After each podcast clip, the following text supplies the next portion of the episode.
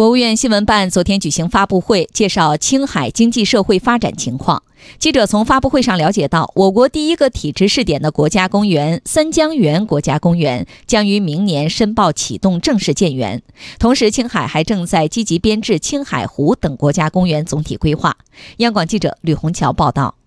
2015年12月，中央全面深化改革领导小组第19次会议审议通过了中国三江源国家公园体制试点方案，拉开了中国国家公园建设的序幕。目前，方案通过已经有3年多的时间，三江源国家公园的试点建设情况备受关注。在发布会上，青海省省长刘宁介绍了最新进展。三江源国家公园，这是第一个体制试点的公园。在青海省呢，2016年开始进行试点建设，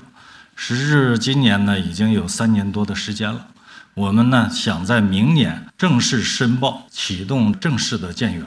除了三江源国家公园，2017年6月，祁连山国家公园体制试点方案也通过审议。这意味着青海作为三江源祁连山的所在地，担负着我国首批10个国家公园体制试点中的2个试点任务。三江源国家公园面积 12.31 万平方公里，是北京面积的7倍多。祁连山国家公园青海片区面积也多达 1.58 万平方公里，接近北京面积。这么大的区域上建国家公园，从哪儿着手？青海做出了系统性动作，组建了5级国家公园管理的大部门制实体，颁布试行了国家公园条例，成立三江源生态法庭，编制了国家公园总体规划，明确了管理规范和技术标准。青海省委书记王建军在保护发展上对三江源地区取消了经济总量的考核，在科技支撑上与中国科学院建立的三江源国家公园研究院设立了院士的工作站，在人才培养上，省内大学开设了国家公园管理方向的专业学科。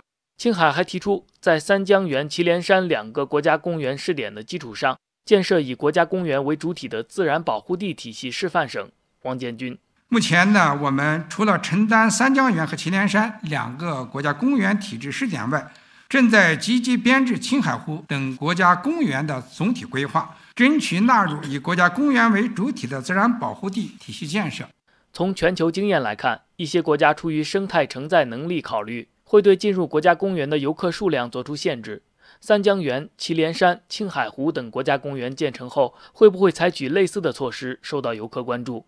青海省省长刘宁回应，国家公园要做到自然生态承载力和人类社会发展生产力之间的协同。所以在这个当中呢，如果出现了包括旅游在内的对公园里边的生态环境带来影响的话呢，是需要强化这方面的管理的。但是管理不代表是完全的封闭。我觉得将来随着发展呢，生态旅游一定会在国家公园里边发展起来。